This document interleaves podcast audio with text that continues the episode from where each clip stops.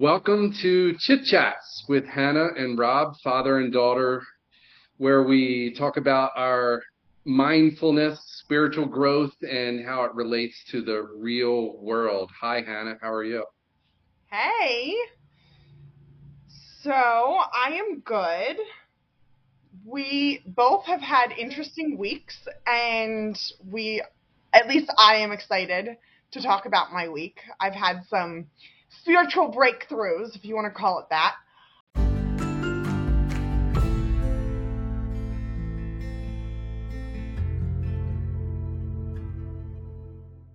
Security and safety and love are not really what we want, what we truly want. I think they are byproducts. I think they're indirectly what we want. But really, what we really, really directly from the heart and our most divine place really wants is to be able to express ourselves completely, wholly, and fully without uh-huh. any judgments, without any labels. And yeah. we wrongly think that the world is bringing on these judgments and labels when it's not. It's our own thoughts that judge our, we judge ourselves. And I think that when we finally recognize that, that we can express ourselves completely, and then we feel that love and that sense of security. We're trusting in our divinity to be who we were created to be when you said we want safety and security, I think I don't know, maybe maybe it's because I see this now and I didn't before. I don't know.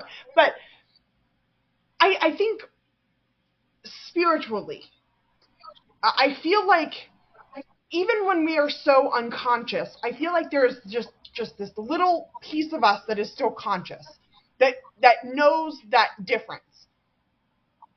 And I feel like that part of us knows that we're already safe and secure. But it's the ego, Agreed. unconscious part that is driving us for unconscious things.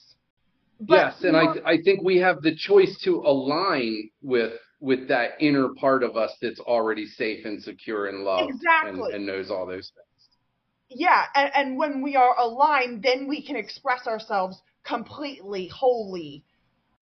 And and I feel like there's environments that are for for every individual, a different environment's going to affect them differently. I might be in environment A, and that just causes me all sorts of stress. But oh, you yeah. could be in environment A, and it doesn't cause you any stress at all. And I don't think it's really the physical environment and the circumstances in particular that we need to face in order to, to express ourselves wholly. I think it's our mindset. It's what we've interpreted circumstance A to be. I interpreted circumstance A as a threat. It's a trigger and it's causing issues yeah. inside of me. But a doesn't affect you at all. You you look at A yeah. and be like, "What are you talking about? I don't see a problem there at all." Yeah. So it's not that ever the circumstances. I, you know, if I gave you advice and said, if you ever see circumstance A, this is what you got to do, you'd be like, I don't know what you're talking about, man. Circumstance A isn't even a problem. Well, I think. I so think we always have to face our conditioning, not the circumstance. Yes, yes, because I was going to say, you know, I, I think the circumstance is the reminder, which brings on the anxiety or the fear. And it's the way we move through the circumstance is the lesson we have to learn that is given to us by the universe. Yes. And the lesson that we have to learn, and I want to be clear on this because I know you know what you're saying, and I know what you're saying. We both know what lesson means, but not everybody does because people, I think some people are going to think a lesson is, oh, little Johnny misbehaved. I'm going to spank his ass and send him to his bedroom. Oh. That's not the kind of lesson. No. We're talking about a lesson where we just learn with love. We say, oh, I w- my my view it was not clear in this circumstance. I was triggered. My body was triggered. I felt angry or depressed or emotional or whatever it is, and it caused me to be consumed by this emotion. And the lesson is there's no problem here. The lesson is let it go. It's okay. All is well. Yeah. It's not, oh, you bad boy, you did something wrong, feel guilty, feel ashamed. No, it's it's just this environment triggers me, and I've learned that my view of this environment is the problem. The environment is not the problem. It's my view of the impro- of of the environment. It's my view of this person. This person triggers me. Oh no, this person is showing me what's on the inside of me that I need to align with divinity that just got off track. Yes.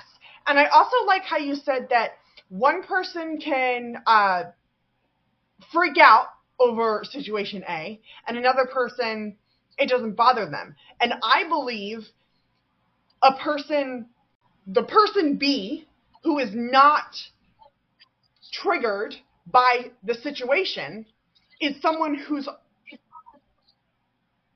who's already faced that situation who's already learned that lesson maybe in another lifetime in another life or earlier in his in the life that he's living now.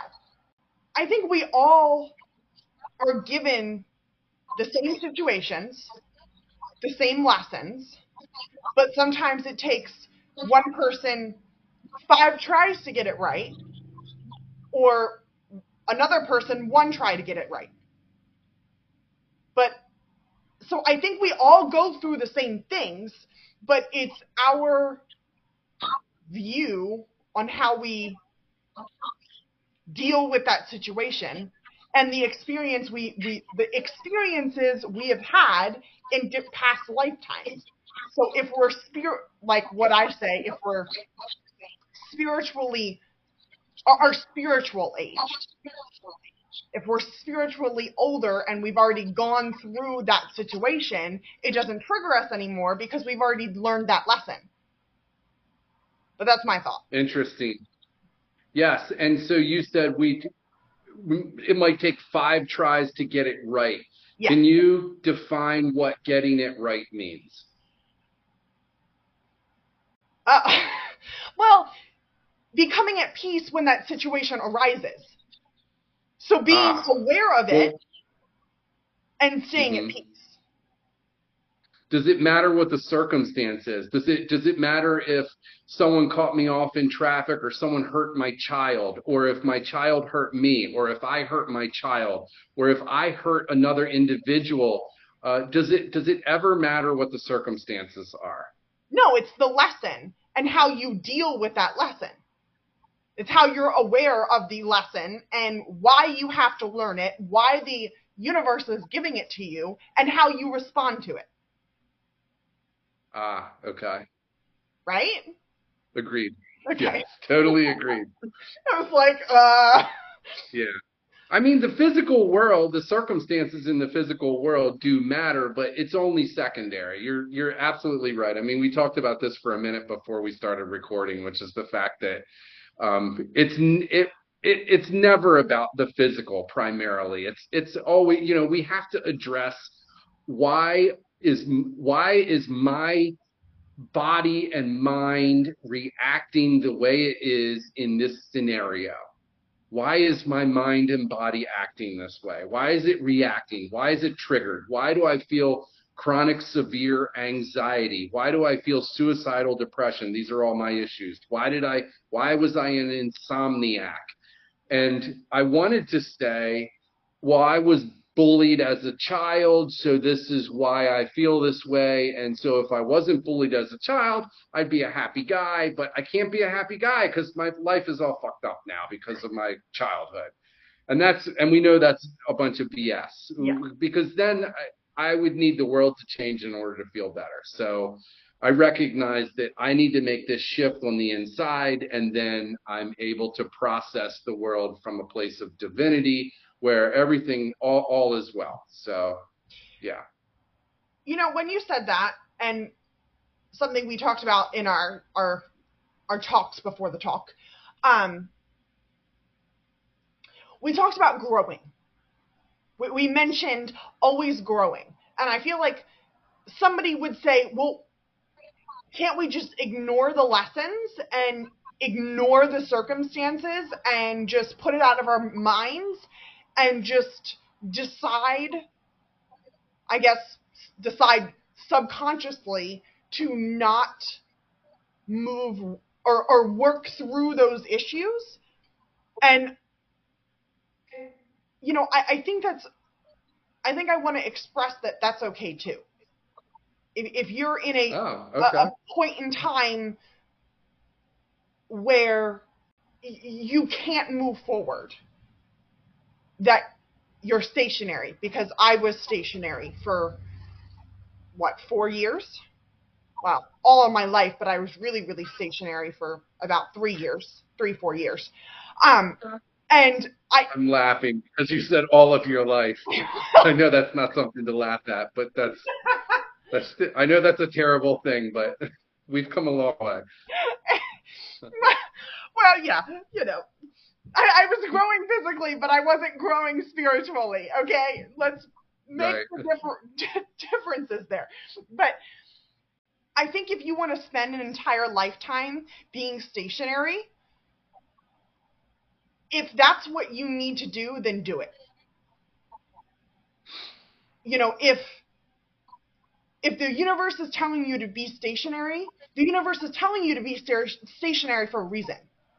So we talk a lot about, you know, pushing through boundaries and really, you know, combating our, our mental states and really working through our issues. But I feel like sometimes it's also okay not to be.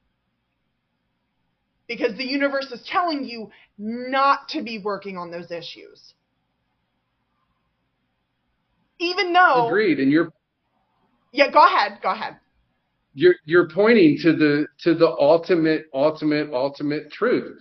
The way to the way is through the self, is through your the own our our own alignment to divinity. And whatever that is for the individual is Yeah. the right way. And and that's a awesome the great it's it's a wonderful freeing way to help another individual. And and you've done that. You've given an individual the ability to be who they were created to be. And if it's in their cocoon or if it's busting through the shell or if it's not even knowing that they're in the cocoon all of that is okay because good and because what we call bad in the uh, in the physical world and judgment is is from the ego you know judging Yeah. somebody for for not moving forward or judging somebody for being bad in quotations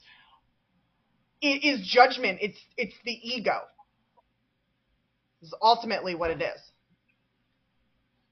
Yes, and moving forward even can be like a confusing thing because there really isn't even any forward progress. There's just being who we were created to be in this present moment. And it's with whatever capacity and tools that I have at this moment.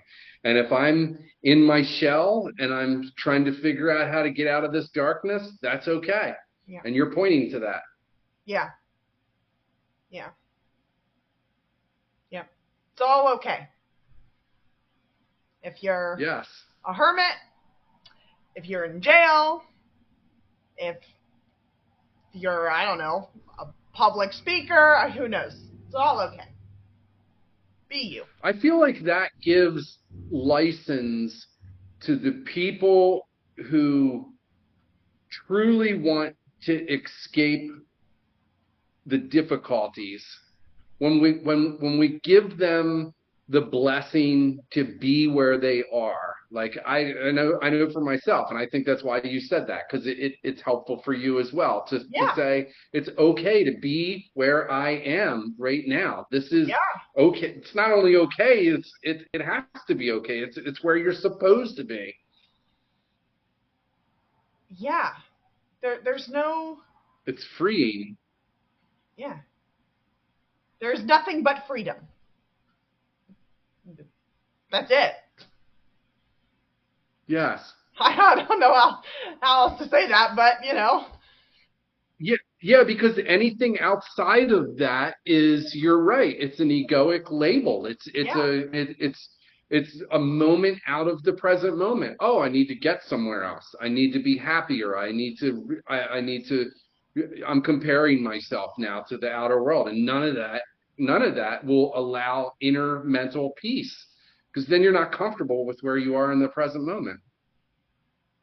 Yeah. I don't know. What you said just reminded me of cigarettes. I don't know how I got there, but you know. What's how's that? Do you want to explain that? I don't know. I just thought in my head, I don't know what exactly it what you said triggered it, but I was like, oh yeah, well, for however many years, doctors were was prescribing cigarettes to their patients to help them, which we oh, know Oh, was a right. Yeah, after they give birth. yeah, Yeah. A mom would give birth in the hospital and they'd be like, Yeah, smoke a cigarette now after you inside the hospital, a mom would be smoking a cigarette after Yeah. she gave birth. Yeah, good point. I mean, you're pointing to the fact that there's there's growth and there's learning everywhere on all planes, all levels. So it's the mind's interpretation of what is. It's the mind's interpretation of of anything, of a future event, a past event, or the current event. The mind's interpretation is the problem. The problem is not outside of us. Yes, we do have problems. Yes, we can get fired from our job. Yes, we can put too much money on our credit cards. yeah, Uh, whatever. Yes, we can accidentally, you know, swerve while we're driving. We didn't look and we ran into another car. Yes, those problems are there, but they're not the ones that we're talking about. The ones we're talking about are mental, mind made problems where we just can't relax because we're the mind is busy and it's saying i this is coming up tomorrow. This is coming up next month. This was your problem in your past. This is the problem in the present moment. And the mind just won't shut up. And that is the mind is the problem. Yes. But what I've also had to learn is that we talk about that there's no good and there's no bad, and we say that the mind is the problem, but at the same time, the mind is not bad. We we've been labeling it as bad, but they're just here I go again, lessons the universe is giving us to move forward. hmm. So for the longest time, I hated my mind because I thought my mind was cancer. Like seriously, I felt like I wished I could just take my brain and just rip it out of my head because I just I didn't want to hear their thoughts anymore. I didn't want to deal with that shit. I just wanted to just block it out. And I was like, "Oh, can I just take my brain and just remove it? Like do a lobotomy here." And I put so much anger on my mind because I was fed up with it. But now I'm realizing that it's they're just lessons and it's not bad and it's not good. It's it's just another lesson. So that's an interesting shift, and I'd like to dive into that and and like the the details of how that Okay. plays out because at one moment the mind is kind of your enemy and you want to get rid of it and then you kind of make friends with the mind and so how do you make friends with an enemy how did you do that Awareness. Really? I feel like I wouldn't call my brain, my mind a friend, but in I guess in this scenario we can call it that, but I kind of now view it as neutral. Because like we've talked about, I separate my mind a lot now. Um, it's cut up into weird sections, but so I kind of view it as neutral. Oh, okay, no, I get it. Okay. I, I had to process it for a second. My brain isn't neutral. My mind isn't neutral. It's it is a, a thing within me that is not overtaking me anymore. So I guess it is neutral. Mm. There is there is no upper hand. There is no one is better than the other. There is no fight anymore. And that came with just practice, awareness, practice, lessons that the universe gave me. Ultimately, it was, you know, when the the great mother of the universe, you know, enlightened me, enlightened me to that. But I think mm, there was lots and lots of anger that I put towards my mind. Maybe I did the mirror exercise on my mind. Now that I'm thinking about it, you know, we say the mirror exercise, but like, I I really just I, I looked inward. Yeah, I used the mirror exercise. Okay, when I when I would watch my thoughts, when I would meditate, I was doing the mirror exercise. I was viewing it and saying, why does that make me angry? Because I don't view my mind as me. It's in this vessel that I'm in, but it's there's no one over the other. We're we're now working together. We are now co-creators. We're not friends. I wouldn't say we're friends, but we're co-creators. We're we're working together and I have days where it's way worse and you know my mind is going off on a tangent about God knows what but I think I used I became aware I was enlightened from the universe I really use the mirror exercise to say okay why do those thoughts piss me off and why do I think my mind is cancer? And I think I thought my mind was cancer because I felt like there was something wrong with me. And instead of pointing the finger at me and facing it, I said, there's something wrong with me because my brain's fucked up. I'm not fucked up, but my brain is. So I'm gonna I'm gonna put the victim card on brain and say that it's the brain's problem, it's the mind's problem, and I just live with this thing inside of my head. Interesting. Does that make any sense? Yes. Yeah. No, it's it's very interesting. Okay.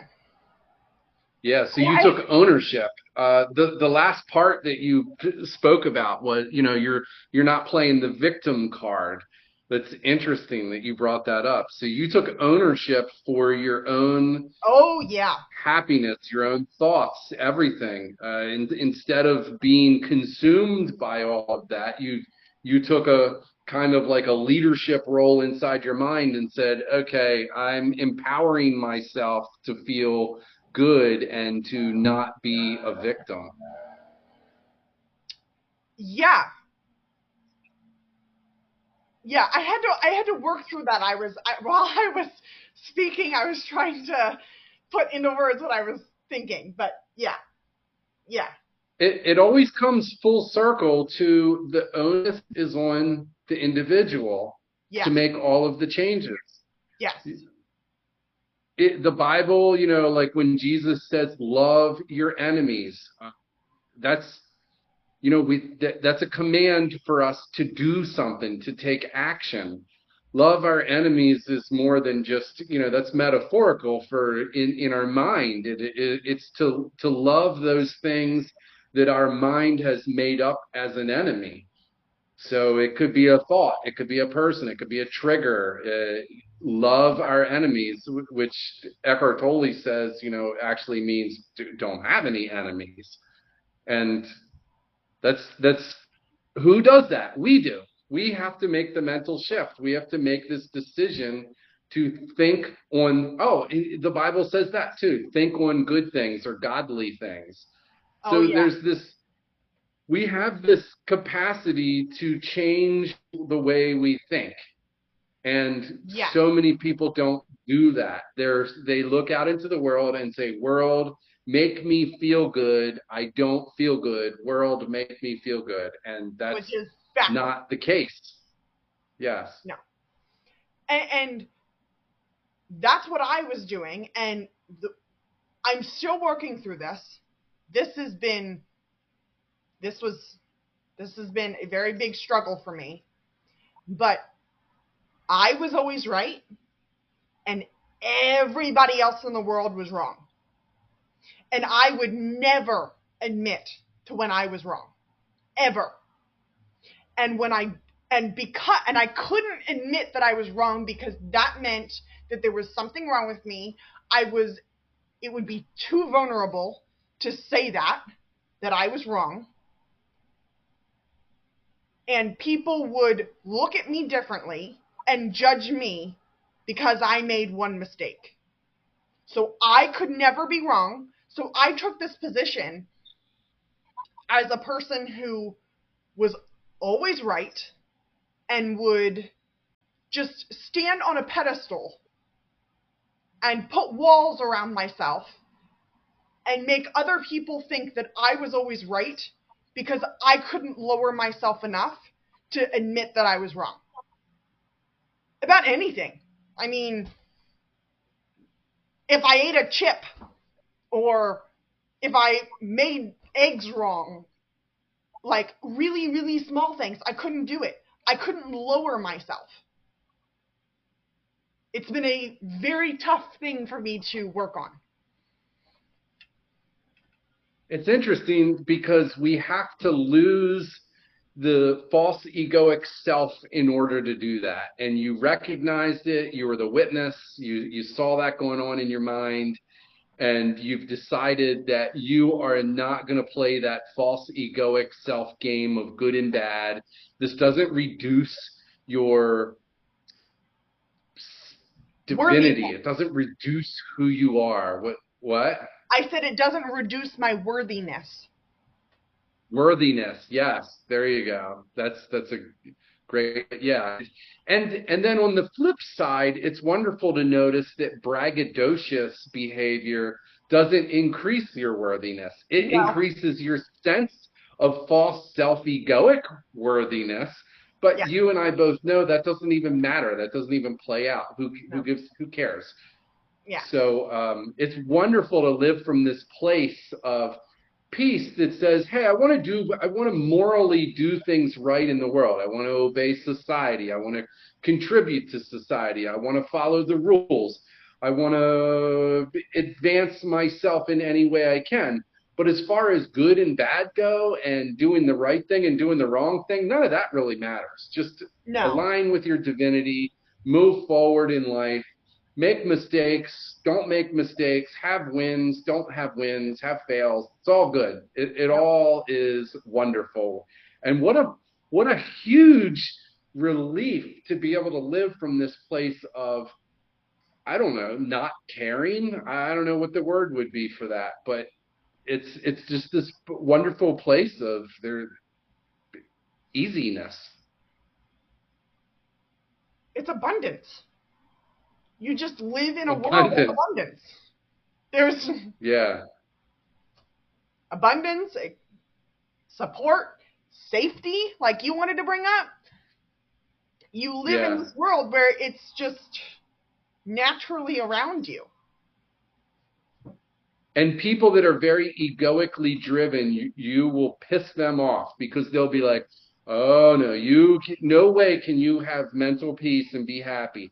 I make 13 million dollars a year and I this is my status right here and this is who I am and this is my name and this is what I've done for myself and I worked my ass off to, in, in order to get here so there's no way that somebody that you know is making the money that you make, that has the job that you have, that there's no way you could have complete peace and happiness. There's no way. I've been working my ass off my whole life and I don't have that shit yet. There's no way you have it. Yep. Right? Isn't that what the world says? Oh yeah. Yeah. Uh-huh. and then we look at people like you know the the famous actor that you know had a wife and kids and made tons of money and killed himself. So we know money and status and all of those wonderful things don't equate to sense of worthiness on the deepest level. No. Nothing. And yet we're still duped into thinking that money allows an ease of life. We we still think that. People still think that if if you oh no, you gave me three million dollars, I'd be happy. And we're saying uh, if you can't find your happiness right now, you're not going to find it in three million dollars. Nope. Nope. There's no way.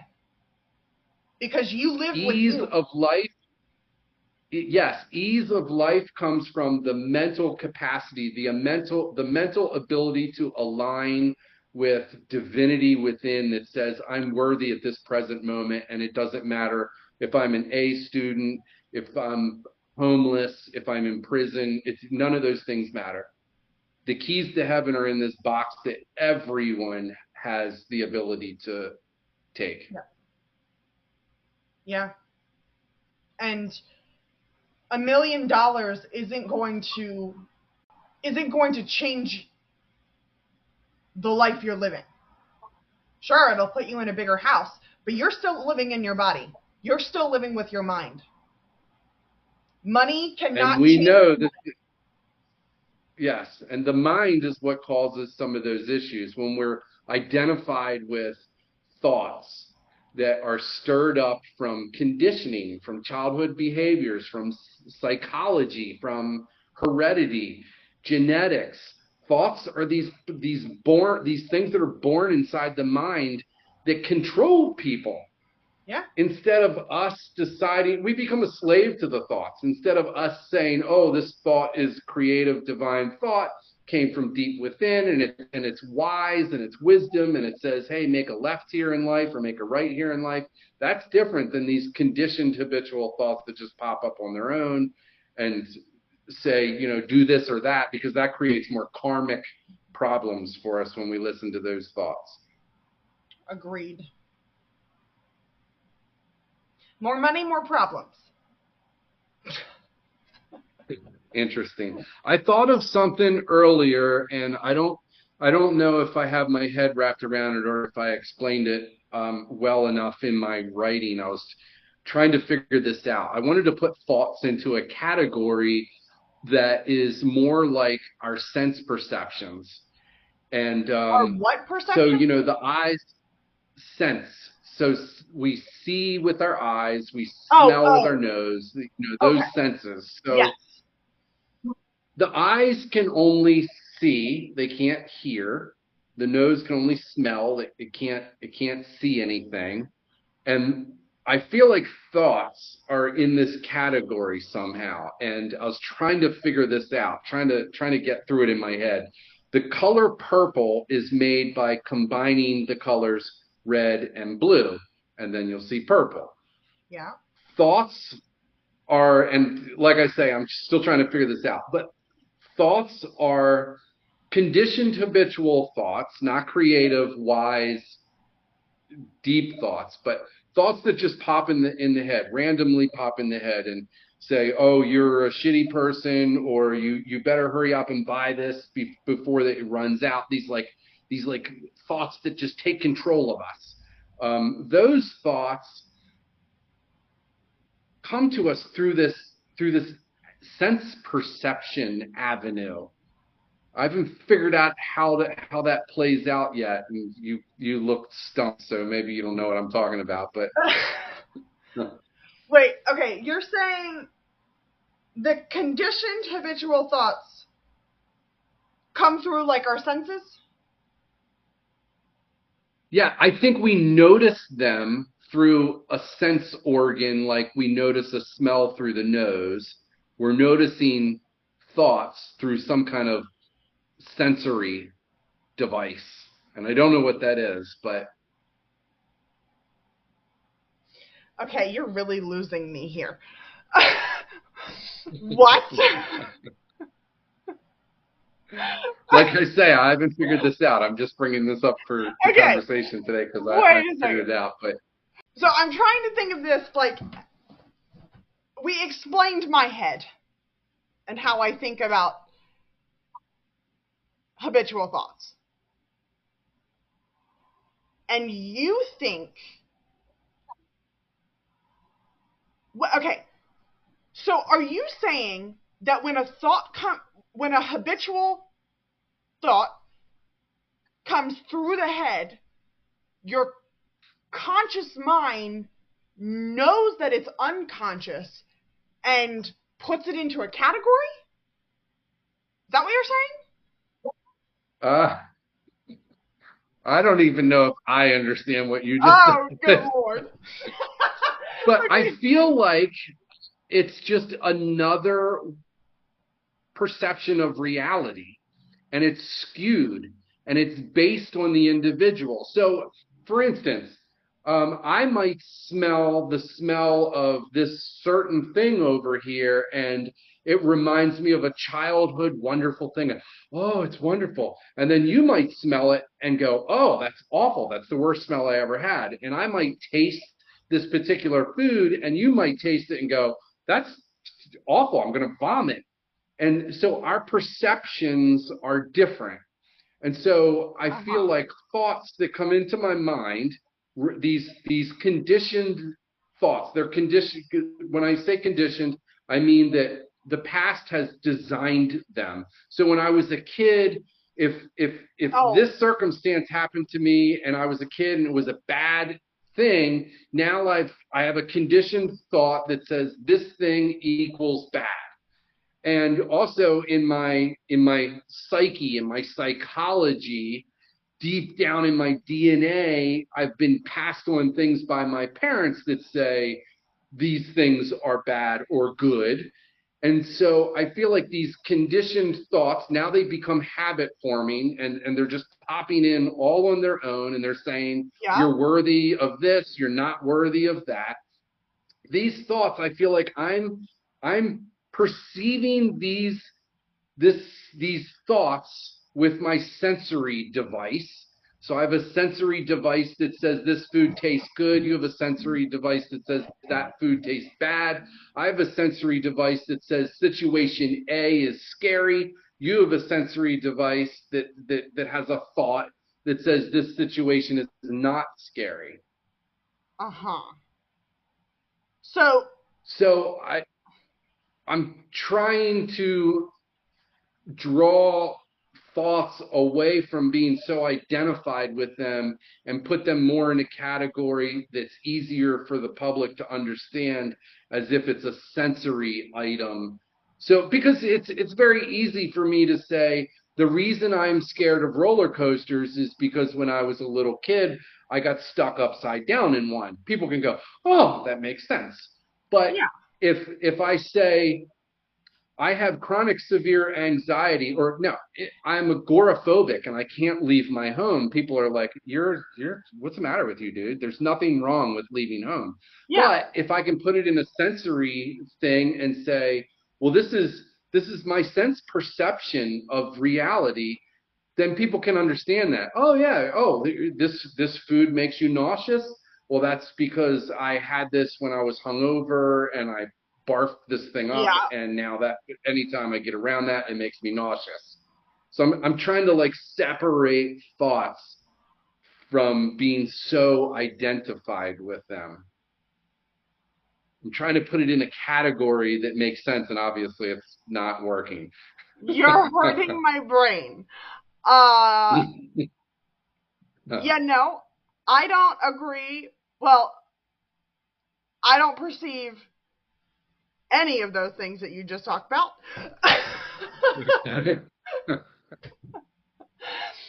um, yeah, no. Uh, yeah, I have absolutely no idea what the hell you're talking about, but it's okay. oh, bummer. Bummer. I I, I, I feel you. like I did a bad job of explaining it. I feel like you would understand it if I explained it better because we usually see things very similarly. I understand what you're trying to say, and I'm I understand why you are saying them, but that is way left field to how I see things. Oh. Yeah. I mean, I guess there's a. So, okay. Now this is making me think because, all right, so I cut my brain in half, and the back part of my brain is the unconscious part. But how do I know that the back part of my brain is the unconscious thought? Is that my sensory device? Good question. Yeah, see, I so I don't know, maybe Ay ay ay. I don't know. But like I get the gist of what you're trying to say, but like I don't I just know I know the difference between them. And and that is the important significance here. That's that's the significance of all of this is that it that is your perception of reality. You like the color green. You like the taste of coffee. Yeah. Some people don't. And so if you're if you if that's the way you identify with your mind, then that is your perception of reality and that is okay. Yeah. Ay ay ay. Okay. But the the point I guess I'm really trying to make is that we don't have to take it so personally. What what is it, Don Miguel Ruiz or whatever his name is, the four agreements, you know, don't take don't take something personally. Um, we did, and I think you know th- this is the this is that that type of scenario. We identify with our thoughts. Oh, I had a thought that came in my head. It said I was a miserable person because. Two days ago, I was driving down the road and I forgot to look over and I was worried and I ran into this little old lady in her car and I caused an accident and I feel terrible. Well, that's your perception of reality. It's it's not reality. The reality is that you collided with another ind- individual when you were driving, but it doesn't make you a bad person. The thought is telling you, your perception is is you know that's the perception of reality but it's not necessarily uh-huh. it doesn't have to be true. Okay. I don't know. I'm i'm doing i'm not doing a great uh, job get you. of explaining this. I get you. And so now okay. Okay so if we're calling this a sensory device which i don't like that term but we're just going to go with it here for a second my sensory device, I guess I have two. It's the volume of the voice, like uh, of the thought, I sh- rather, the volume of the thought and the vibration of the thought. So, like, I can differentiate what my thought is, the universe, my spirit guides, and the unconscious part of my brain because of how loud the voice is and because of the vibration behind it. So I guess that would be my sensory device. Would be those two things. Yes. And I get you. Okay, so like I understand about the whole perception of like viewing things, but that just makes me feel uncomfortable. like you say that and i'm going uh so how do we know that the earth looks like the way the earth looks? Or does it look like venus? And we just think it looks like venus. Or that we think that it doesn't look like venus when it does look like venus. Like you're making me like think too hard But I love that though. That's what that's no. the that's the interesting fact of all of this is that it makes the experience individual. And I get to have my own individual perception of reality, including what I think about it. Ay ay ay, you're making me hurt. And to be able to, to and to be able to remove the identification with that thought is freeing to me. Because I think because I have a foundation too. I th- I think maybe if you remove identification with thought, you're kind of free falling. It's like, oh, where do I go then? But if your foundation is absolute peace in the middle, and it's just the foundation is peace, and it doesn't, and I don't have to identify with a thought. I I'm just at peace, and I'm just floating around. I'm just a leaf floating around in the wind Yeah. and I'm safe floating around. And so as these thoughts come to me and they say you're you're good, you're bad, you're you're going to do a great job, you're not going to do a great job, whatever, that's not me. I don't have to be tied to that. It's not defining me. It doesn't matter. I can just effortlessly float like this leaf and wherever the wind takes me, wherever the great mother takes me is wonderful and I can experience thoughts that come into my mind and say, "Oh, look at that." When I was a kid, I've been conditioned to think this because of a childhood thing, or I've been conditioned to think this because it's in my psyche and it's who I made made, you know, it's passed down to me in my genes. But um, ultimately, it's not me. I'm at peace. I can just be at peace. I can be at this wonderful place of peace. I don't know. Oh Jesus Christ! You you are screwing with my head. Oh my God! oh, jeez. Just when you thought you had your thoughts figured out. What? I get you, but for some reason I can't identify with what you're saying. Right. You're not ready to process it. No, not at all. That's because you're identified with your thoughts. I think it's because you you get a sense of security around figuring things out. And to and to and to allow yourself the freedom to not know and to not figure things out and to just effortlessly float is a little scary because it's like jumping off a cliff without a parachute. Yeah. Yeah, we humans want to be safe and secure and identify with something.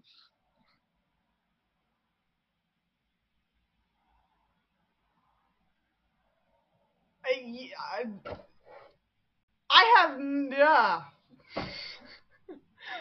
my, my my my brain is mush. That's too hard of a I don't know. I've been trying to write about it. I tried to put it in writing. I really was hoping that you were going to help me dissect this because no, you helped me in like tons and tons of ways. Oh, you know what? The the you you had a you were a huge help earlier with the leader thing. Let's talk about that for a second. That was really good. Oh. Okay. Yeah, I was putting myself in this category while you catch your breath. I'll just uh, kind of preface what I want to talk about. So I was putting myself in this category. Uh, I feel unworthy, and I and I feel like I'm I'm I'm not capable, and this has been in my psyche forever. And uh, every place I've ever worked has promoted me, and so I have this track record, and I say that humbly and as meek and humbly as possible. I, I'm swear to God, I'm not saying this braggadociously. I have an issue. I think I'm not worthy, and I have circumstantial evidence in the world. This is this cognitive dissonance thing. Yeah. I have circumstantial evidence in the world that says I am worthy. When when I was a pizza maker at Sbarro's, I was promoted to an assistant manager and then a co-manager. When I was in the military, they they pulled me out of the ranks and said, "Dude, we need you to go over here and run this um, uh, program behind the scenes for the main support battalion." It was kind of a um, reconstruction of a building. Anyway, and and then you know uh, at, at my current job, they, they keep putting more tasks on me and giving me more things. All this time, my entire life, I've had feelings that I'm not worthy.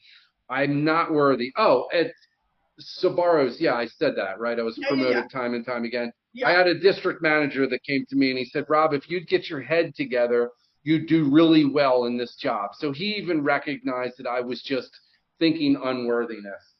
So I have this problem with with worthiness, and I feel like, and I said to you, I was like, I'm not a leader. I don't feel like a leader. I don't feel like I'm worthy of leading. And this is when you dove in with the best advice ever, which um, I think really helped me. I I made a mental shift here. So Well, you said, Rob, you don't have to be a leader. That, that's, that's no Yeah. one is, right? Do you want do you want to talk about that? sure. I I just I I really have been identifying with the word co-creating, and you know, I, I said you don't have to lead, you don't have to teach, you don't you don't have to be above anybody because the universe is not above us and we are not above the universe. Me and dad, one of us isn't above the other. None of us in this great big world of ours, we are all on the same level, but it's our egos that tell us that we need to be leaders or that we need to be above other people or that, that we need to be better and that we have to achieve more and that we have to check off these stupid ass check boxes in our lives to be better or or uh, I don't know what the word I'm looking for is, but and I, I just said don't be. Co-create with everybody. Share your ideas and your your passions but don't lead anybody. Don't just co-create. Co-create with the universe how we do. If dad had a, a retreat on some island somewhere in some tropical place and he had a retreat that he he's getting stuck up on the fact that he needs to know a certain amount of things to become a teacher or to become a leader when it's that's that's not even true. We we we need to co-create. We need to share. We need to love everybody the way that everybody deserves to be loved. And we need to co-create with the universe we need to co-create with everyone and build a foundation a community of love of support to throw away the ego and become one not one above the other not one below the other one to share to learn to grow together. You know, we, we talk about lessons and and teachers and there there's such a a negative vibration on those words in the unconscious world. When sure we can use those in the spiritual world or the conscious world, but we need to put a different meaning behind those words. A better meaning. That's my spiel. You unlocked you unlocked something within me, and you need to know that. I it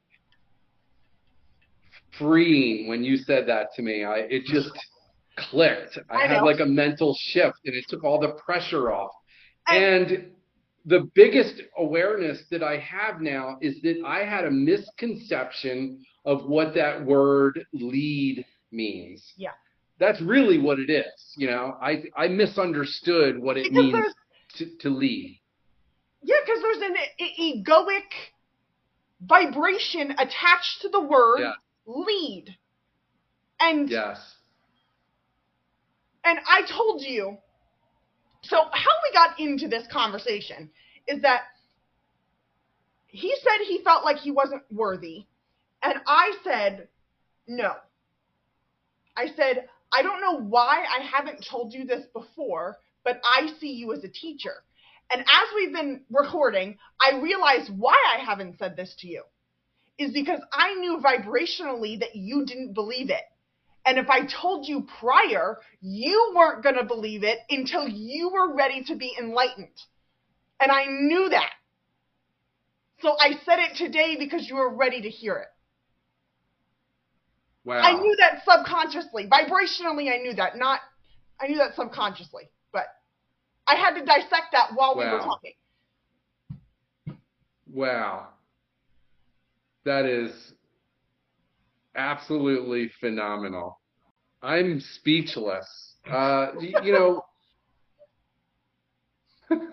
helping another human being is wonderful. Yeah. Um, helping another human being vibrationally is even more wonderful. You know, in the physical world, you lend somebody some money, that's wonderful. Yeah. Um, in the vibrational world, when you help somebody vibrationally, that's even more wonderful. But when you when when the you're my daughter when the daughter helps the father to see some clarity through vibrational and physical work through the manifested and unmanifested and really unlock something mentally Uh-huh. that's i don't know that just feels really special See, it's funny because you say thank that. Thank you You're welcome. Um, Good. and it's funny that you say that because I don't know if we've said this in a recording or not, but I I've said this to you, but I don't view you as a father. right that sounds ridiculous, but yes, I, I mean I guess you view it differently because you are a father.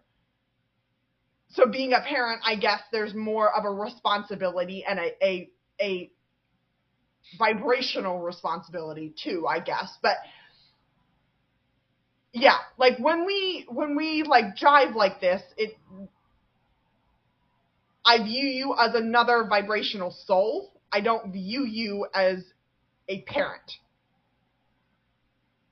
and same vice vice versa but obviously we have the capacity to see both and so Yeah. like it it just hit me on both levels because you know i said that to you that that you know we we do we are experiencing life as two spiritual beings on on the deepest of deepest levels you know we're we're experiencing life on a spiritual plane not not father daughter. And and so the, that's the truth of matter really. You just came through your mom and i but that doesn't make you you know you didn't give yourself the name. I didn't give yourself give you hair color. I didn't give you eye color you know i didn't none of that you know. So there yes um you we are two spiritual beings having a conversation right now Yeah. but I also felt that in the physical world too. You know, that was, you know, I just felt that in my heart. Like, it's amazing. Um, I don't know. It just feels really good. I don't know how else to explain it. It just feels really good. Yeah, I, I felt it click. when I said it, I felt it click with you. It was like a light bulb moment. Yeah, yeah, that is another really interesting thing that we share. We Yeah. we can sense that within each other, and you know, I I feel like you had said like uh, it felt like I punched you the first time I told you that I loved you Yeah. in Las Vegas at, at Uncle Greg's house. Yep. Um, and so we ever since then, I think that was the first moment that we started Agreed. Feeling the connection Well, or whatever that is. We started speaking vibrationally. Okay. Yeah. We started to understand our vibrational languages. I feel like I spoke to you vibrationally before we started having a relationship. You know, back when you Oh, and I were bumping heads, Yeah. I decided, I told, I brought this up. I decided that I was going to meditate and I was going to send you vibrational love, unconditional. So whether we repaired our relationship or not, I said I was going to send you unconditional vibrations of love until I died. And I truly meant it on the deepest level. No matter what you did with your life, I was not going to hold a grudge or anything. It was going to be vibration. And I feel like you felt that. I feel like that that stirred something up. Do you think? Yeah. Oh, one hundred percent. I didn't. I didn't feel it consciously, like subconsciously, like when our when it was. Yeah. You know, I I think that was like the. The rock down the hill. You kind of like shoved the rock so it went down the hill, but you know, and I felt it un. I felt it subconsciously, and that's when it came together, I guess. But yeah, Gotcha. Yeah. That's a really unique thing. I don't know how how many other people can speak vibrationally for 2,500 or 3,000 miles apart, but um, I would love to meet some more people that can speak vibrationally like that. yeah, that would be really cool. Yeah. I want to speak because I am having trouble over here. Ah, okay. I am having some uh, anxiety over here. So we're gonna I'm gonna explain this. There's a Okay. Okay, so two weeks ago, I I decided the universe, spirit guides, all of us kind of decided for me to go off of my antidepressants. And I have been noticing some small shifts um being off of them, but nothing major. Like it's not like I went off of my medication and all of a sudden I had this like major anxiety attack and oh my god, like I can't function. No. I, I've been I've been really good this past two weeks. And I and I I was like, why am I going off of my antidepressants right now when I just started a new job? I've got all of these things I, I'm juggling right now, and why am I going off of my antidepressants right now? That just didn't didn't seem right to me, but I did it anyways because I I just kind of knew that's what what I, you know, needed to do. And I've been ignoring it the past 2 weeks. I didn't want to bring it up in my mind. I didn't want to say it out loud to anybody because I would jinx it. And all of the anxiety would come back. And and I didn't want to say it out loud and I didn't want to say it to anybody. It would just be my little secret because if I could ignore it, then it wasn't real and it wasn't happening. By the way, I have a spirit guide coming in that's standing behind me, by the way, while I'm saying this. So if somebody is behind me. I, I I've been just shoving this out of my mind because I have had this issue with medication. So I, I wanna I wanna talk about my, my medication story, really. I think my last year in Vegas, and I started to have conversations about my anxiety with my uncle. And he he explained to me stories about his anxiety attacks when he was in high school and the things that he did. He pushed me to go to my doctor and talk to her about it. We had the same doctor in Vegas and he pushed me to go to her and talk to her about it. And I explained what I feel and my anxiety and kind of what I talked about last week, how I couldn't leave my apartment and all of those types of things.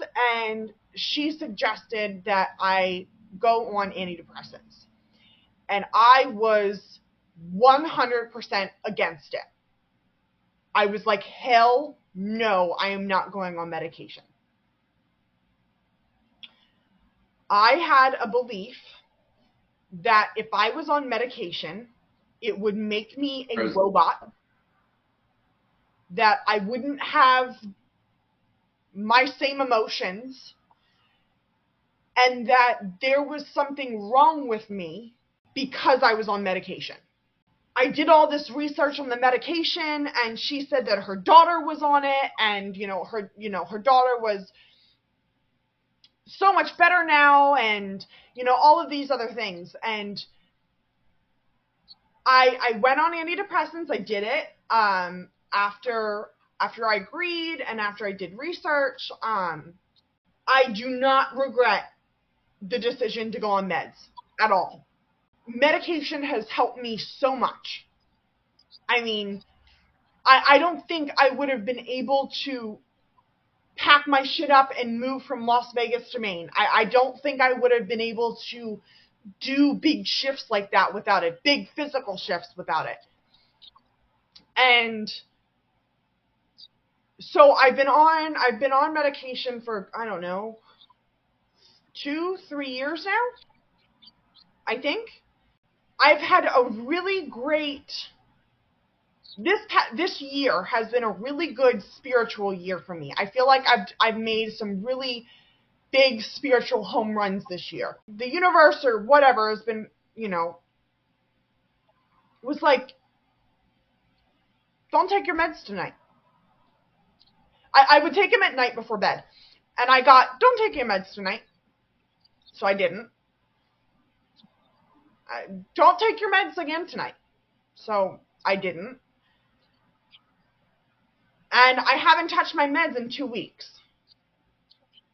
But I, I had this underlying fear that if I if I brought it up, that all of the anxiety would come back and and I wouldn't be able to have this amazing connection with my spirit guides in the universe like I do now, and you know that I wouldn't be able to function without meds, and I, I decided that I wanted to talk about this on the podcast. While we were talking, my those small voices in the back of my mind have not shut up. And my anxiety level has been rising. And I'm going, I'm not at peace right now. I'm anxious. Okay, what do I do? How do I get out of this? Hannah, you're fine. Don't worry about it. Nothing's changed.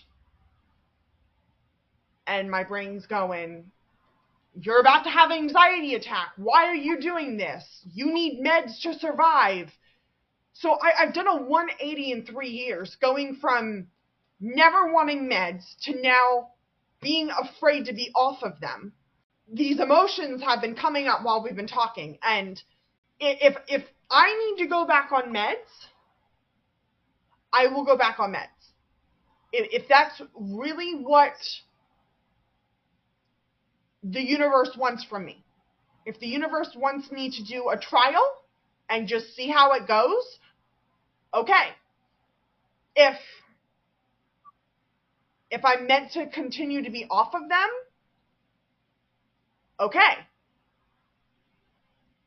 But my brain has been saying, go back on your meds.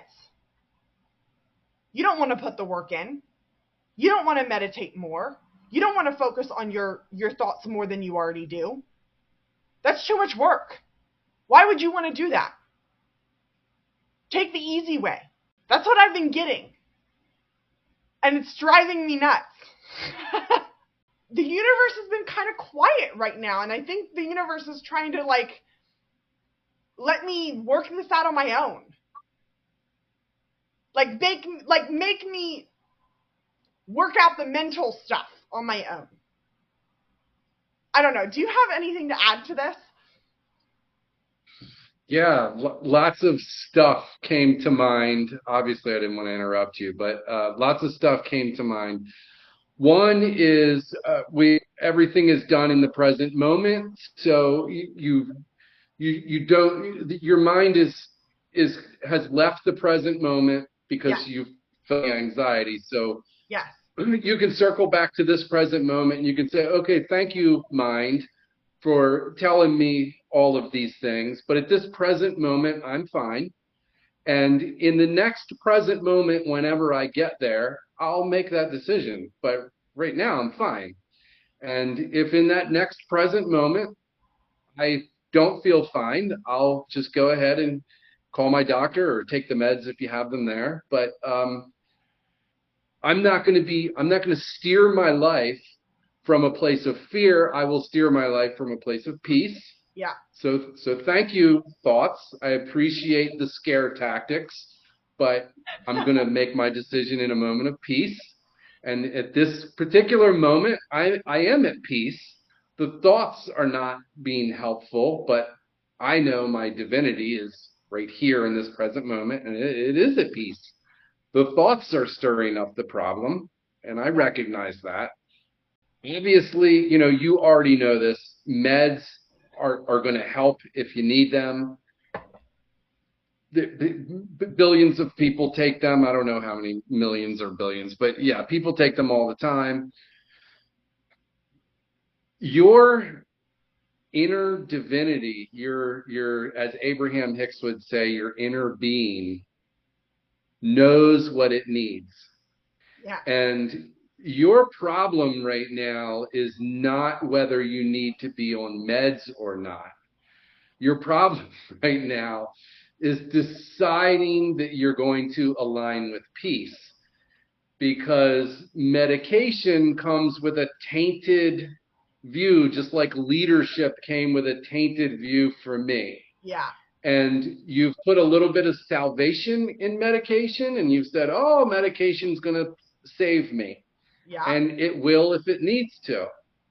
But it doesn't need to at this present moment. You're at peace, you're fine. Yeah. Thoughts are telling you you're not, but you are. yeah. Uh-huh. And maybe that's the synchronicity with the strange conversation earlier when I was saying, hey, disidentification with thoughts as a sense perception, Maybe. just based on, you know, the the the previous um, times in history.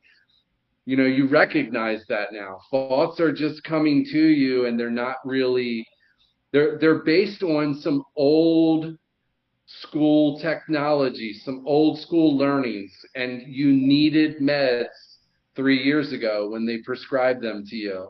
Yep. At this present moment, you don't need them. You might in two seconds from now. I don't know. But in this present moment, you don't. And you don't need to worry about those thoughts telling you whether you'll need them or not. You're going to get your divine inspiration on whether you go take your meds or not from a place of peace, not a place of bullying, not a place of fear. And it's so hard to differentiate right now because I'm listening to your words. I understand them. I know what I have to do. And the unconscious thoughts are are slowing down, but my body is hyperactive right now. Sure. Yeah. Totally get it. I had chronic severe anxiety. I understand when the body is having a response because there's an emotion tagged to a thought. Yes. And you've come a long way physically and mentally in growth, and you don't want to lose ground. Yeah. You don't want to lose your mind.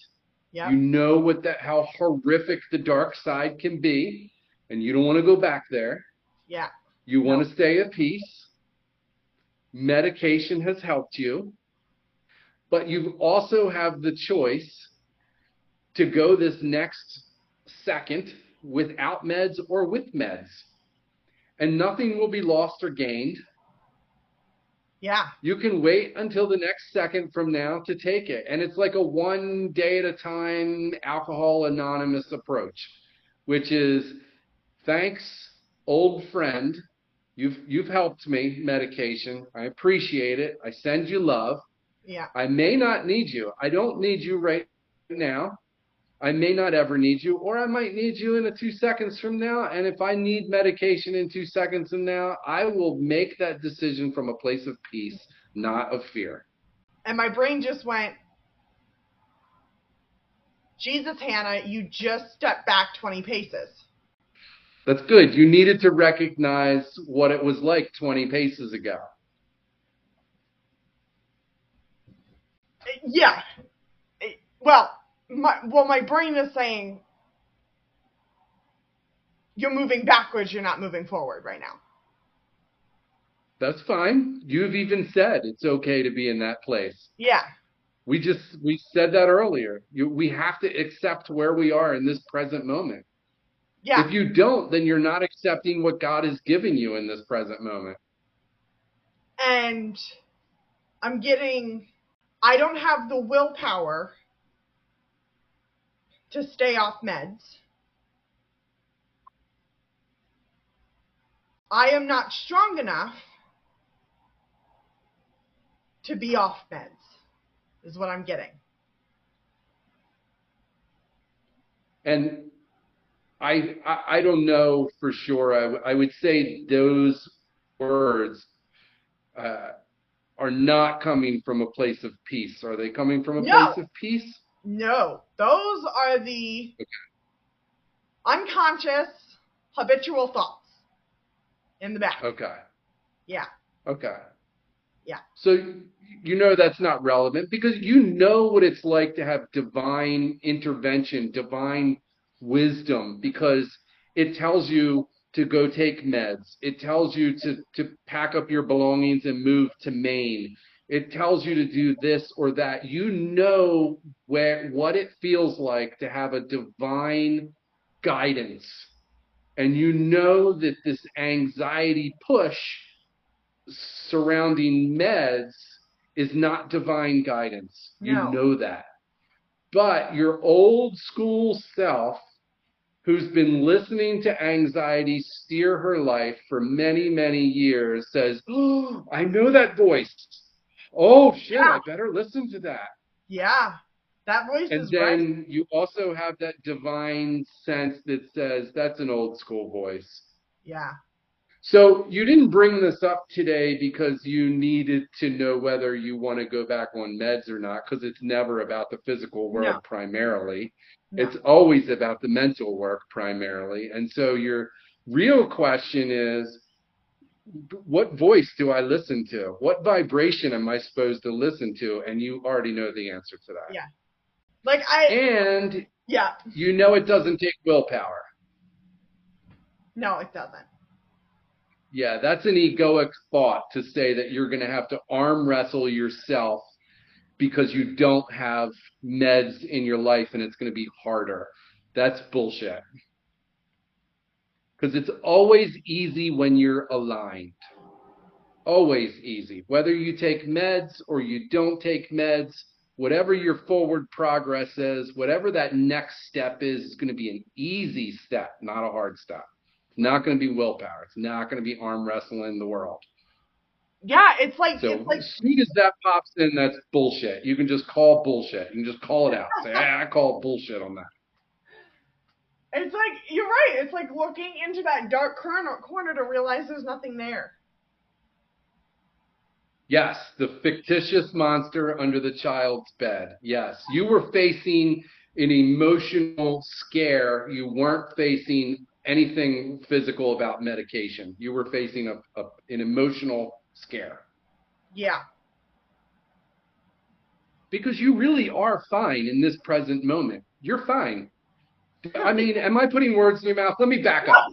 How do you do you feel like you need meds at this moment in time right now? Do you feel like you need meds? You, I'm asking you the divine you. I'm not asking for your your conditioned thoughts. I'm not asking I don't want you to put education into just, just go to that place of stillness and peace and ask yourself, do you need meds? No, because I am perfect the way I am. Sure. Yeah. No. That I don't And it's need okay to need anything. meds. I don't need anything. You just happen to don't need them right now. yeah. Yeah. You got glasses on your face. That it doesn't mean you're not holy and you're not divine because you need glasses. Yeah. People that need medication, that's okay too. You're just not at that place right now. Yeah. You don't need meds at this present moment. You might in in 2 seconds from now. I don't know. But just take it from the present moment to the present moment. Yeah, and and it the ego sidetracks us, man. Oh, it comes yeah. in and it gives this big scary dark cloud and it says, "Here's the physical manifestation you should be scared of." And that's when we need to call it bullshit and say, "Nah, I don't face physical stuff first. Pri- my primary goal is to face the mental obstacle with peace, and then I look out into the world and see if it's really there." Yeah. chronic severe anxiety, insomnia, suicidal depression. I faced all of those things by going at it with peace. I remember my body habitually woke up in the middle of the night and said, freak the fuck out. And I'd sit with it and I'd say, I'm not doing that. I'm not. I'm gonna I'm gonna be at peace. I'm gonna sit right here. I'm gonna say, I love you, body. And my mind is saying, You're gonna be tired, tomorrow's gonna be sucky, and it's gonna be a miserable day. And then I'd look at the clock and I'd say, Oh my gosh, there's only one hour left and I haven't slept. Maybe I can sleep and fit. And I'm like, No, I'm not going there. I'm sending my body love. And I did that for two weeks straight. No very little sleep, if any. Naps in the afternoon when I could And after about two weeks, the body finally started listening to my peaceful mind. It took like two weeks of that. And two weeks is a small price to pay because it was, you know, 40, 35 plus years of insomnia, of not facing it, of me going, oh, oh no, it's horrible, oh no, being consumed by the emotion. And I didn't. I, I stared it down and I sat with myself. I sat with my inner child. And I did that with chronic severe anxiety. I walked along the boardwalk down when I was living with Dana, and my palms would get sweaty, and my mind would race, and my armpits are sweaty, and I'd have a panic attack, and I'd freak out. And normally, you know, I would do something, try to get my mind off. I would I would not want to look at it, but yeah. I, I, would look at it and I would say, I would send my body love and I'd say, I know this body is having a habitual response, but I am not going there anymore. I'm sending you love unconditionally of what's going on. I'm sending love. And I would, I would, I call it sitting with myself, sitting with my inner yeah. child. Yeah. And that's what you need to do. You just need to sit with yourself while you're having this, this anxiety, anxious moment and say, yeah, I hear you yeah, I might need to go back on meds. At this present moment, I don't feel peace, so I'm not making a decision. Scare tactics, right away, red flag. Oh, you're going to have to work harder, you're going to lose this or that. They're scare tactics right away. If it's not peaceful, you can call it bullshit. You're like, nah, that's that's a conditioned thought. I know what divine intervention is. It says, get your ass up and move to Maine. Did that come with a whole bunch of anxious fear? No. No. It probably came with some level of fear, like divine fear, like, wow, this is a pretty big, scary move. But you weren't pushed into it because you were running away from anxiety. You no. were moving towards something. Yeah. So you know what the divine call is. You know when the divine talks to you and you'll know. So the divine is going to say to you, it's time for meds, and that's when you'll take the meds, or won't. The universe is talking to me right now. I, I, I, I'm. This is like the most intense thing because everything is talking at once right now, including my body. So it's not just everything that's in my head. My body's freaking out too. So, and I know this is a lesson. I know I'm supposed to accept because I haven't accepted this, but I know I need to accept that if I go back on meds, it's okay because I can't accept that right yes. now. That's what I need to accept. That's my lesson. It's so true that the answers are always within us. And if we can just calm down that anxiety, go to that place of peace, we will find the answers that we're looking for. And you're, that's what you're doing. You're working through this on your own with the, you know, through this conversation, but you're, you really ultimately are doing the, the work. You're working through this. Yeah. And, you know, you also have an old pattern, we all do, have this pattern of wanting to listen to both sides. Oh, maybe there's some truth in this anxiety. Maybe there's some truth yeah. in this pressure talk. Yes. Yeah, and so we want to listen to that, but there, there, we, you, we don't need to. We need to remind ourselves that everything we need to know comes from that foundation of peace. It doesn't come through the bully in the mind. Yeah, the lesson is to go within the mind and say, what is going on up here and remove the circumstantial physical manifestation for just a moment and say, am I facing the real thing? Am I facing the fictitious monster under the bed called anxiety? Or am I really facing a real decision? You know, am I, am I saying to myself, let's, let's, let's logically, let's use the brain in a logical way. Let's use real thought process let's say, how have I been doing for the past two weeks when I'm not on meds? Oh, fine. Oh, yeah. how how is how is my mental and physical? Am I am I holding down a job? Am I feeding myself and getting sleep? Yeah. Oh, okay. Well, there it is. There's the logical side to things. Yeah. Yeah. Nothing has changed. Literally No. nothing. Yeah. But my So good. That's awesome. Yeah. You know, it's so funny.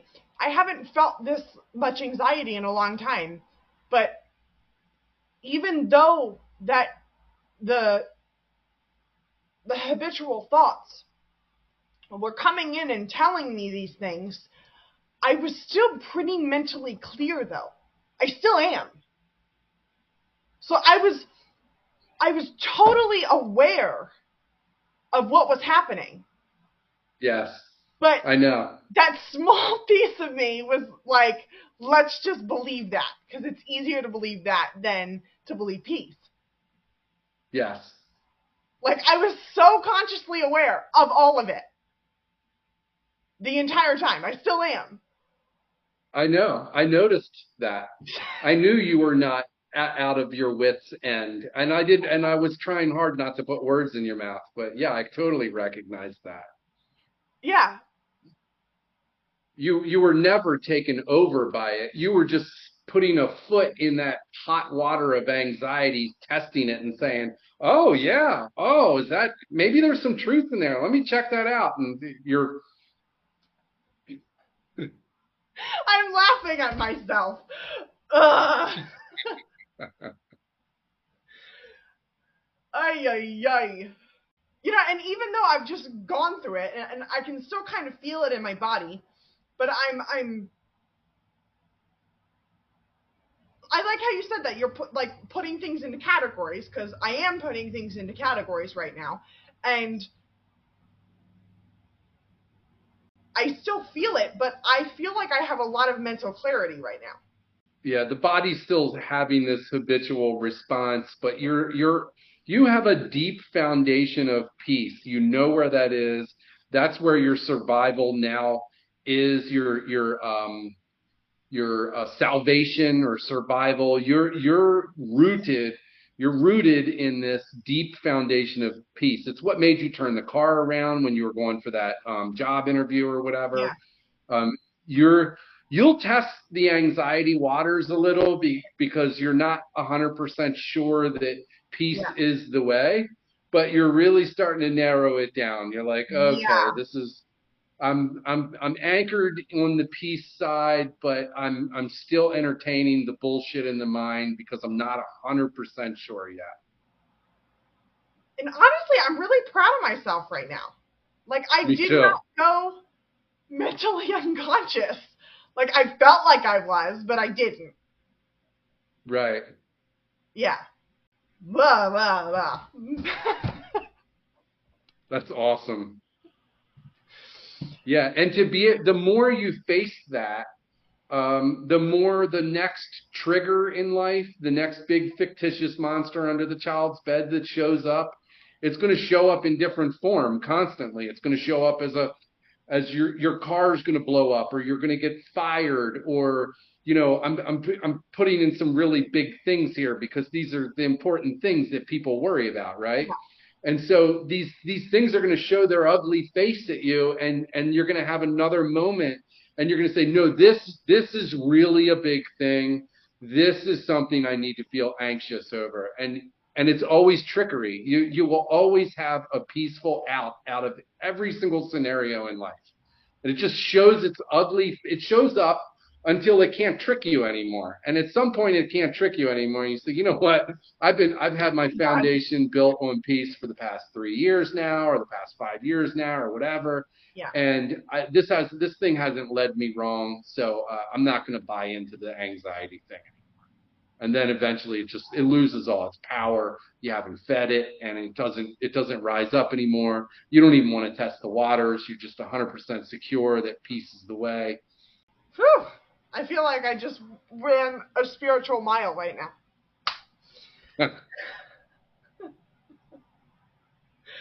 Ay ay ay. Yeah, it was a good talk.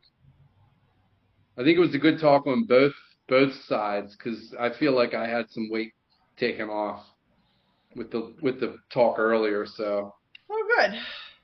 And I thought, while I was like sort of in the anxiety, I thought my spirit guide was there to like comfort me and tell me it was okay. He was standing right here and was like, Say it, Hannah. Say it. Like, be aware of it. Oh, wow. Yeah. Like, he had his hand on my shoulder and was like, be aware of it. Say it out loud because if you say it out loud, you know it's going to be true. You know you have to work through this. Say it out loud. Ah. Yeah. So I I believe that things come to it if we're very sensitive to the inner body and the mind, things come to us on a very sensitive, very like a whisper. So two weeks ago, you said you went off meds and then you started having these thoughts, but you didn't really want to look at them. You were kind Yeah. of ignoring them. And so this started as a little uneasiness. Yep. It was a whisper. Yeah. And then it turned into anxiety. yeah. It got loud. So the lesson, yeah, the lesson is to tackle these things before they turn into anxiety. Because after anxiety, it turns into heart disease or high blood pressure or whatever. The body is like our, I don't know, it's like the, the system that tells us we're not aligned. So if my digestive tract's not working properly, um, I'm stressed about something. I, I know that I'm that that's me, by the way. That's my that's my call. My digestive tract doesn't work well. I know I'm I've placed my salvation in the world, not on my foundation of peace. Hmm. It's one of my things. I also my lower back pain. That's I almost never have lower back pain, but when I start having it, I know that I've lost my way. I'm I've not rested my mind on peace. I rested it on some I care about something else more than my inner divinity, I guess is another way of putting it. Yeah, it's all about a mental shift. Yeah, and even though I hated feeling that, I'm glad I went through it because I'm glad I faced it. Hmm. I'm still not Me through too. it. Through it. Like I still have mental work to do, but I'm through the anxiety. Now I have to do the mental work. I, I feel like I completely understand what you're saying, and, and I want to put it in my words for a minute because uh, it just I feel like I don't know if it's going to bring more clarity to you or or what, but my take on this is that we pick up anxiety because we're not done playing around, and I know that sounds ridiculous. But this is the way I look at it now. Like when I get if if I sense depression overtaking me, which it almost never does. Usually it's the anxiety thing. Yeah. But um, anything pops up that feels like it's over. I feel like I'm going to be overwhelmed when the scare tactic shows up, when the fictitious monster under the bed shows up, and I believe it for a moment. I say to myself, "Oh, I'm not done playing in the world. I'm not done playing human. I'm not yeah. done scared." That's what comes to my mind now. I get that too. I do. Interesting. I I understand that. Interesting. Yeah. Yeah. Because then I I make this mental shift and I say I, I don't want to play anymore. I'd rather just be aligned. I don't want- I don't want to pretend like life is tough because it's not. So I feel like you don't really have more mental work to do. You just have to decide that you want to stop playing in the anxiety sandbox. Yes. That's what I meant. Yes. Okay. Yeah. Yeah. Okay. I I have to decide what I want to do. Yes. And I'm going to I'm going to meditate and I'm going to release the energy that's still stuck in my body. And then I'm going to decide once the rest of it's gone. Cuz I want to be completely clear first. So I'm just going to release the rest of the energy in my body and then I'm going to go from there. Gotcha. Good. Cuz it's gone from my body but there's still like tingles. Yeah. Yeah. Yeah, the body holds on to things. Yeah. It does. It's crazy how we're just so connected to our bodies. So crazy. Not everybody is. I mean, I didn't used to be. I was a mess. I didn't listen to my body at all. I beat the shit out of it. but now this is the way I live my life. I live my life connected to my body. I allow my body to kind of remind me, even anxiety, fear, anxiety, any negative emotion now is not, it's not believable to me at all anymore. Now I just know I lost my way. I know, you know, that it's, it's just me getting lost and I need to align with my inner divinity and peace and everything is fine again. But I do. I have these moments of fear that pop in the head. Say, you don't know what you're doing at work. You're going to get fired. How are you going to make a mortgage payment? You got credit card debt. Blah blah blah. And then I just go, you know, blah blah blah blah blah blah blah. Goodbye. I'm not concentrating on that. I'm going to think on nice, wonderful thoughts that say, I the best thing ever is going to happen to me in the next second. Not the worst thing ever and then I can just align with peace and go to this quiet place and I'm and I'm good. Yes, it is crazy. And the most awesome thing about this is to be able to have the self-awareness which we both have to be able to recognize that the problem is in our mind it's not in the world and we don't need the world to behave differently to be at peace and that is such such a huge lifesaver. I mean, it's there's there's nothing more incredibly empowering for a sense of well-being, health, security, love, peace, abundance than knowing that the keys to heaven are right here and we can have them. We don't have to do anything. There's no arm wrestling, there's no willpower, you don't have to willpower anything, there's no scare tactics just align with peace and roll with it. Yeah. You know, and I felt for the longest time when I felt thought the world was the enemy, I felt so out of control. Like I had no control to fix it. Because the world was Same. coming at me and I didn't know how to fix it. But knowing that it's me, it's me it's it's not like I have to fix anything, but I just change my awareness. I couldn't you can't do that if you're you can't change the awareness of the world. You just you can't do that. right. Yes.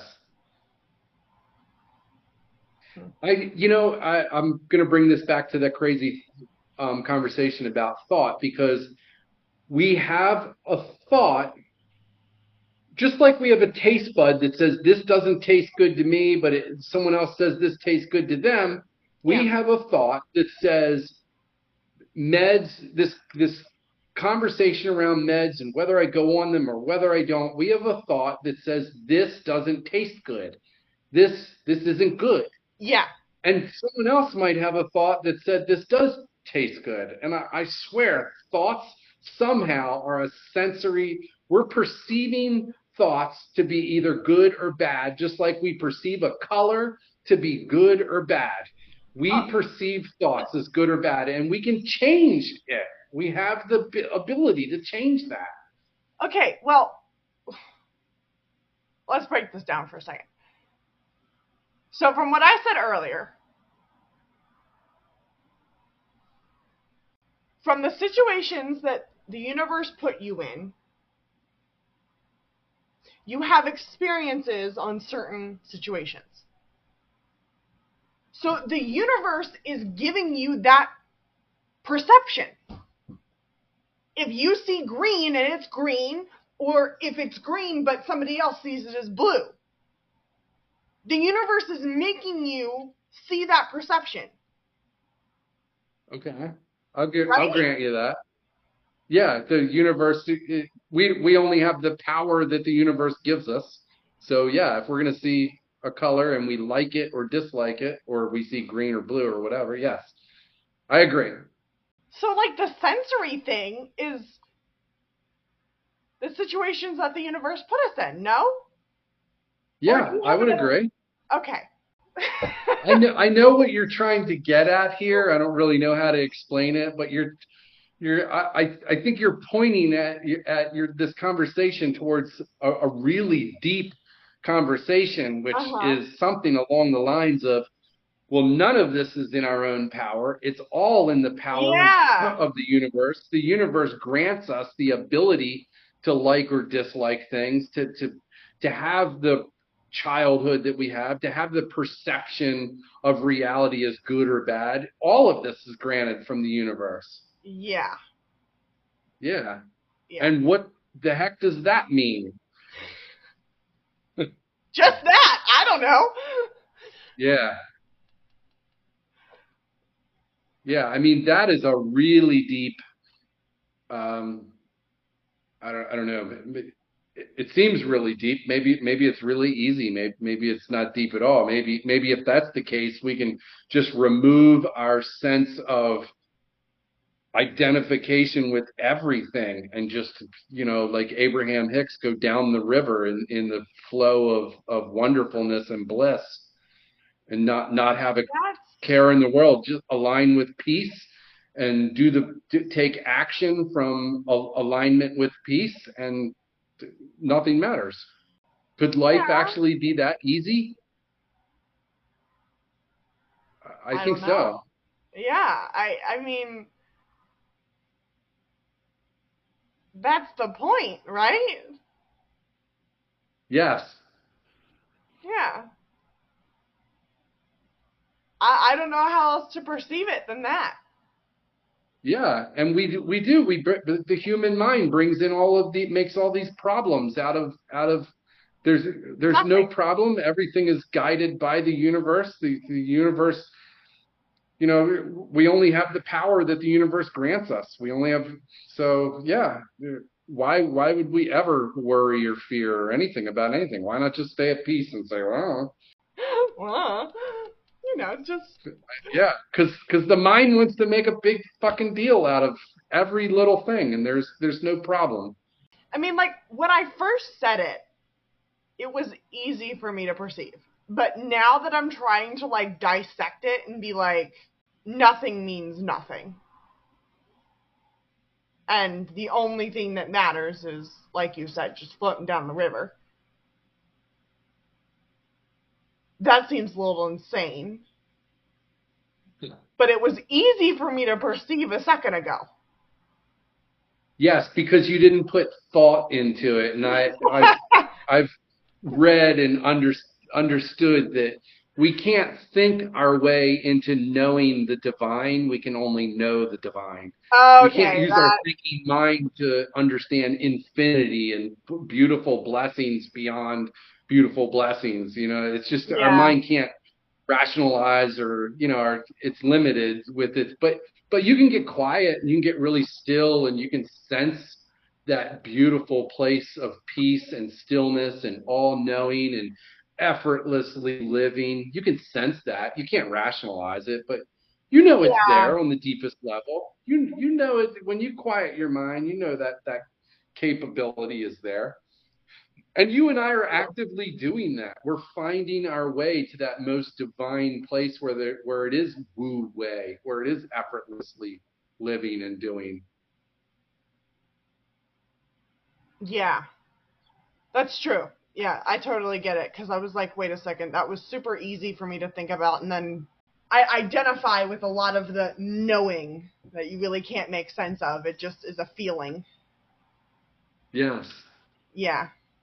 And that's kind of hard to explain because there's not really anything to explain it. It's just a knowing, and that's why we, you know, have so many modalities trying to explain it when you can't even explain it. There's no point to even trying to explain it. You can't put words to it. Exactly. Yeah. The Tao Te Ching says the Tao that can be named is not the eternal Tao. And that's exactly what you're saying. Yeah. Well, why try to put a name on it anyways? Once you have that knowing, it's beautiful in itself. There's no there's no way to like it just is. Yeah.